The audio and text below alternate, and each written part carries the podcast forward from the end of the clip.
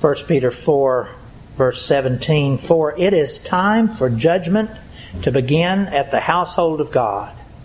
And if it begins with us, what will be the outcome for those who do not obey the gospel of God? And if the righteous is scarcely saved, what will become of the ungodly and the sinner?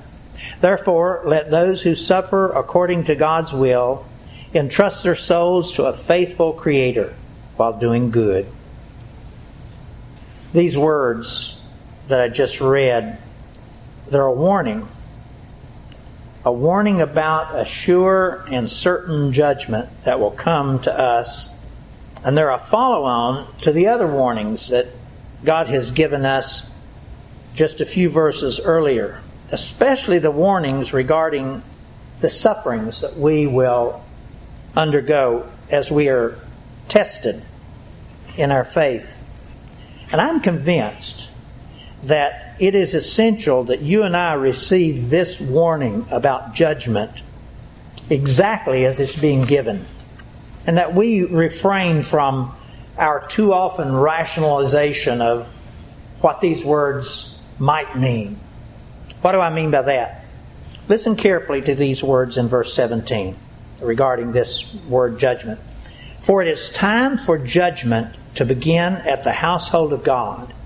And if it begins with us, what will be the outcome for those who do not obey the gospel of God?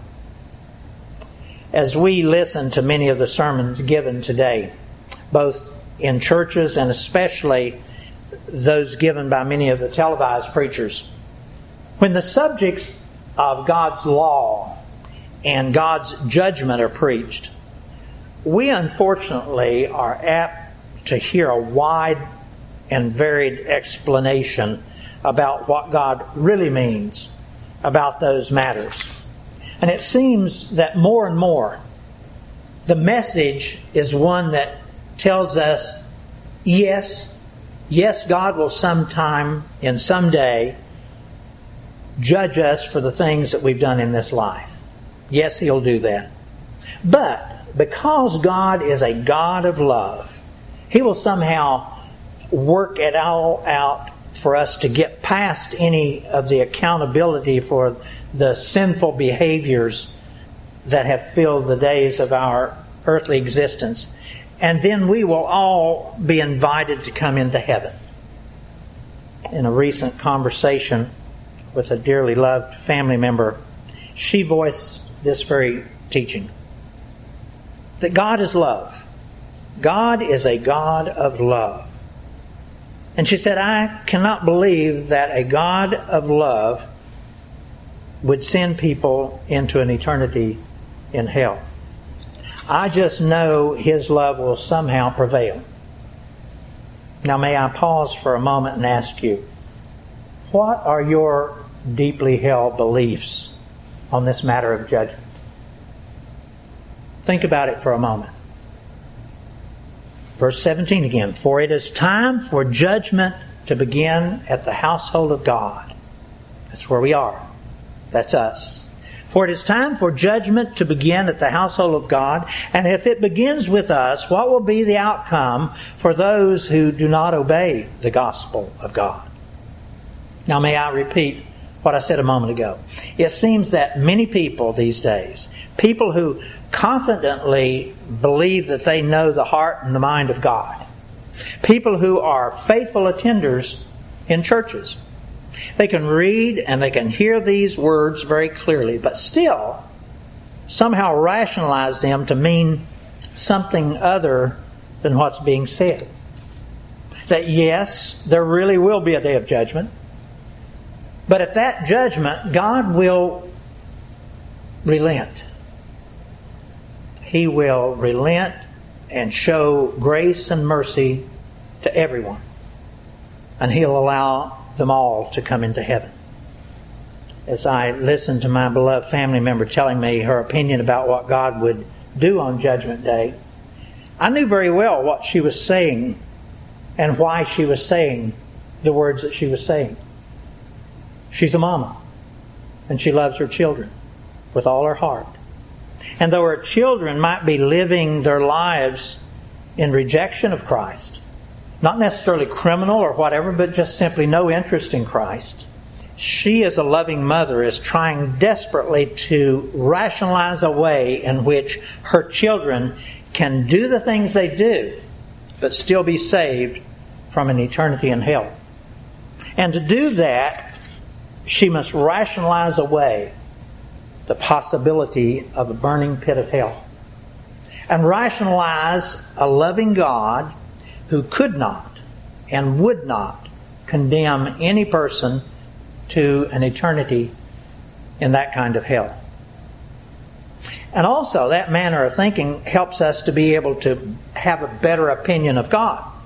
Again, rationalizing that a God of love and a God of mercy and peace and grace does not really match up well with the concept of a God of justice. They don't seem to fit. And therefore, you must give up one of those. And in order to have this God of love, who will eventually make it possible for all my dear ones to get into heaven, we'll have to abandon the God of justice. Now, before we look further at what the scriptures tell us about this matter of justice and judgment, may we ask ourselves can such beliefs develop within our own souls, yours and mine? Is some semblance of that present even now? Are you able to sit in this church Sunday after Sunday listening to sermons that are being preached, but still walk out of here believing wrongly about words such as these? May I offer us a warning and it's the same warning that God's giving to us here in this text. The warning is that yes, yes, you and I can listen and hear God's word in even its purest of form. But because of the pressures like those I mentioned a moment ago with my beloved family member, your own thoughts will wonder and search and reach for those more pleasing answers to our dilemmas. And especially as mamas and daddies and grandparents, our hopes can outrun God's truth. And our beliefs can bend in such a way as to give us the answers that we want rather than the real truth that's given here. Instead of our simply receiving these words and believing them in the way that they're given, our desperate hope takes charge. And we begin to remold and reshape these truths to fit the ends that we would most like to take place. But, folks, listen. That sort of rationalization will seldom, if ever, really work out well. Here in the words of our text, we find God being very straightforward, very resolute in this declaration about judgment. Listen again. For it is time for judgment to begin at the household of God, with we who hear His truth being given on a regular basis. For it is time for judgment to begin at the household of God, and if it begins with us, what will be the outcome for those who do not obey the gospel of God? And if the righteous is scarcely saved, what will become of the ungodly and the sinner? Therefore, let those who suffer according to God's will entrust their souls to a faithful Creator while doing good. A simple question. With these same doctrines of truth being given over and over again throughout these scriptures, why do we think that God finds it necessary to again, in these words, restate this warning about judgment. He said it over and over again before. Why is he having to say it again? The implication is clear, and it's what is being said here now. That even the most earnest and devout people, us, are able to sit in pews every Sunday, able to listen carefully to the preached word, even perhaps be involved even more in activities or whatever might be going on in many of the churches. But as those difficult days of suffering begin to assail us, whatever they might be, our minds, their minds can reach to reinterpret some of the truths being given. And that's especially so with this matter of judgment. We cling desperately to this unbiblical hope that the God of love will somehow come through in the end and make everything turn out okay.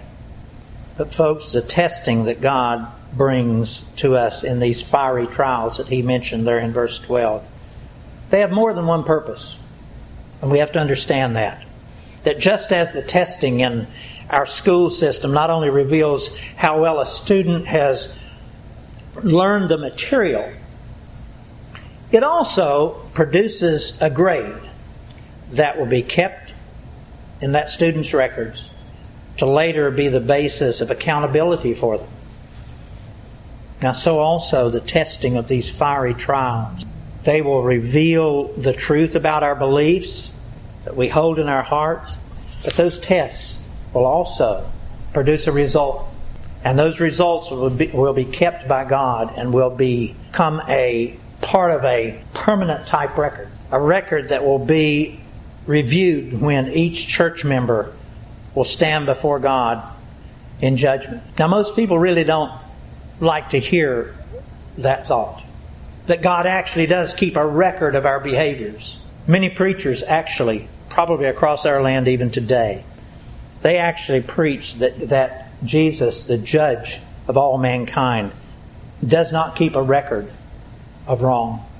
That once they have made that all important walk down the aisle and have prayed the sinner's prayer, that God remembers their sin against them no more. That He'll never discuss their sin with them again. And they, they quote convenient verses such as the ones that tell us that our sins are removed as far from us as the east is from the west, and also the verse that implies that God actually forgets about our sins. But, folks, listen. For those few verses, there are so many, many others that tell us that God does deal with sin and righteousness and judgment. And all that we will do in this life will be brought to us in judgment. Listen to these words Ecclesiastes 12, verse 14. For God will bring every act to judgment, everything which is hidden, whether it be good or evil. Even the best things that we do will also be brought into judgment. Same words. This is in 2 Corinthians 5, verse 10. For we must all appear before the judgment seat of Christ, so that each one may be recompensed for his deeds in the body according to what he has done, whether good or bad. Whether good or bad. God's forgetfulness and His remembering of our sins no more and His removing of our sins as far as the east is from the west, that has to do with our guilt for those sins and the penalty that we owe for them. In our confession and in our repentance, Christ's blood removes that guilt and that penalty. But clearly, from these scriptures that I just read, God doesn't just forget them. Much more needs to be done. He will bring everything that I have ever done to me in judgment, whether it be good or evil. I personally believe that God will bring to remembrance all of those things that I've done, whether they be good or evil, in order that I can look back. That I can look back and I can see all of His grace and love and mercy towards me. And I'll know for all eternity that yes, I was truly a wretched sinner. I was in need of a Savior. That even in my best of behavior, I was still not good enough to even take away one of those sins in my soul. That it really was absolutely necessary for Christ to come to my defense and to die on that cross so that I would not have to spend an eternity in the burning pit of hell. Folks, listen. For us to believe that God will just turn out to be this gentle old grandfatherly type judge who will be compelled by his love to simply say to every person, It's okay. it's okay, come on in. We really need to go back and read the real truth that's given in these scriptures. God will not be that kind of judge. He is God and He is absolutely holy and righteous. He cannot allow sin to remain in His presence. And sinful people will not, man, say again, will not be allowed to enter into heaven. Sin must be completely removed from a person's soul before they can step into God's presence. And there is only one way to remove that sin. Only one way, and that's through the precious shed blood of Jesus Christ.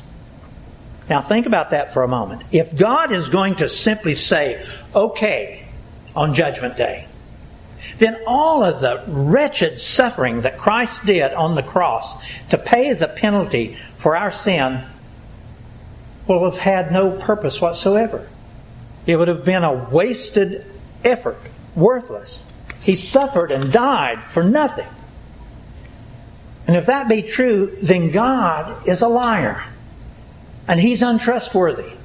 And He is not deserving of our worship. And we ought not be following after Christ. Our being in this church every Sunday is a silly waste of our time. But listen, the things that God has been telling us in these scriptures are really the real truth. He has not lied to us. Christ's death on that cross was not wasted. There really will be a day of judgment. And Jesus will sit on his throne and he will be judging each one of us individually for the things that we've done in this life. You and I will come before His throne and be judged for everything, whether it be good or evil. Everyone will stand before Him, and there will surely be a just and due penalty paid for every unforgiven sin. Listen to these words. This is Matthew chapter 25 beginning in verse 31. But when the Son of Man comes in his glory, and all the angels with him, then he will sit on his glorious throne. And all the nations will be gathered before him, and he will separate them from one another, as a shepherd separates the sheep from the goats. And he will put the sheep on his right, and the goats on the left. Then the king will say to those on his right, Come, you who are blessed of my Father, inherit the kingdom prepared for you from the foundation of the world.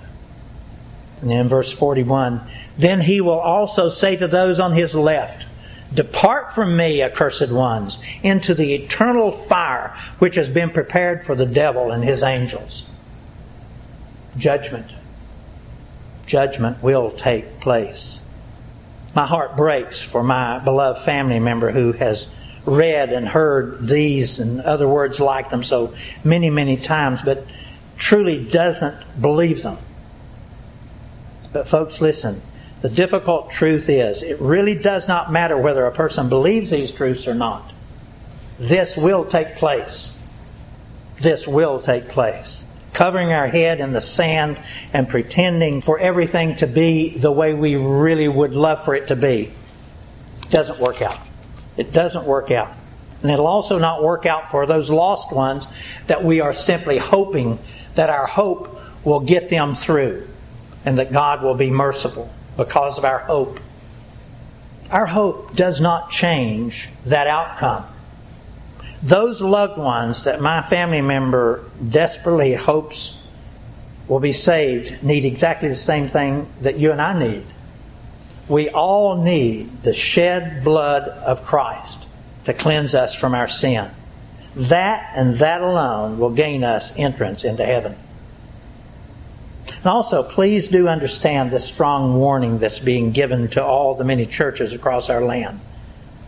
The warning to the household of God. Many of those households of God are filled to the brim with people, with thousands, some of them and here God warns that judgment will begin with us, with them, the household of God. He's saying to us that many of the things that take place within the walls and from the pulpits may not be in accordance with His truth. That wrong doctrines are often being taught. Scripture is often being misinterpreted. Souls are walking out the doors each Sunday believing things they should not believe. And so he warns us here that judgment will begin with us, with you and me. And for me especially, because I'm your pastor and I'm the shepherd of this small flock. I had better preach the truth of these words. And I better do it in such a way that you will have no misunderstanding of these words as you walk out that door today. It breaks my heart to think that any of you would someday stand before Christ in judgment and hear words like are given in Matthew 7. Listen, Matthew 7, verse 21. Not everyone that saith unto me, Lord, Lord, shall enter the kingdom of heaven, but he that doeth the will of my Father which is in heaven. Many will say to me on that day, Lord, Lord, have we not prophesied in your name, and in thy name have cast out demons, and in thy name done many wonderful works? And then I will profess unto them, I never knew you, Jesus said. I never knew you. Depart from me, you worker of iniquity. Can you imagine the stunned look that many people will have on their faces on that judgment day? Confused and pleading, but for naught. Their time for redemption will have passed, and they will have only the fires of hell to look forward to. And I pray that that will not be any of you, any of us. Folks, this warning is clear, both to those of us who have Christ as our Savior and also to those who do not, those that are described here as being ungodly and sinners. You and I within the church must handle this truth of God so very carefully. We must not be confused by any of it and neither must we make it confusing as we give it on to others. As we pat them on the back and say, everything's going to be okay, when it's not going to be okay. Not the way that they're living. You and I must not confuse these dear ones with misspoken words. Their eternity might depend on our getting these truths right first within our own heart and then passing them on to them in a right manner. I plead with each of us to know the truth of these words. Listen as I close. For it is time for judgment to begin at the household of God. And if it begins with us, what will be the outcome for those who do not obey the gospel of God? And if the righteous is scarcely saved, what will become of the ungodly? And the sinner. Therefore, let those who suffer according to God's will entrust their souls to a faithful Creator while doing good. Let's pray.